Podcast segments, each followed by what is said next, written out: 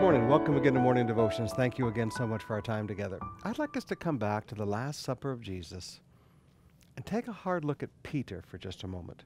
Beginning in verse 36 of John chapter 13, Simon Peter said to him, Lord, where are you going? Jesus answered him, Where I am going, you cannot follow me now, but you will follow me afterwards. He's talking about death, going to heaven. Peter said to him, Lord, why can't I follow you now? I will lay down my life for you. Jesus answered, Will you lay down your life for me? Truly, truly, I say to you, the rooster will not crow till you have denied me three times.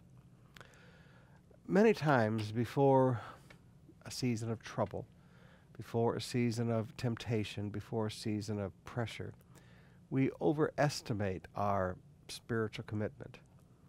And then, after we fail in that time of temptation or we fail in that time of pressure, we're very broken. Like Peter, we run out into the night and we cry our eyeballs out. If you're listening to me right now and you've been one of those people that you thought you were so committed and then you failed so badly, I want you to remember the end of the story. Down at the shores of the Sea of Galilee, Peter, do you love me? Yes, Lord. Feed my sheep. Remember how Jesus reached out to Peter.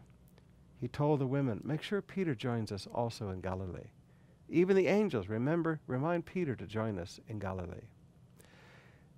Jesus is reaching out to you right now. Don't, don't push him away because you're embarrassed. Don't, don't push him away because you're ashamed because you failed and you, forgive me, your, your mouth was bigger than your real commitment. Don't, don't push him away. He's reaching out for you. He didn't stop loving you because you failed him. He didn't stop loving you because you denied him. He didn't stop loving you because you did a Galatians 6 slip up and fell into sin. He, he's never stopped loving you.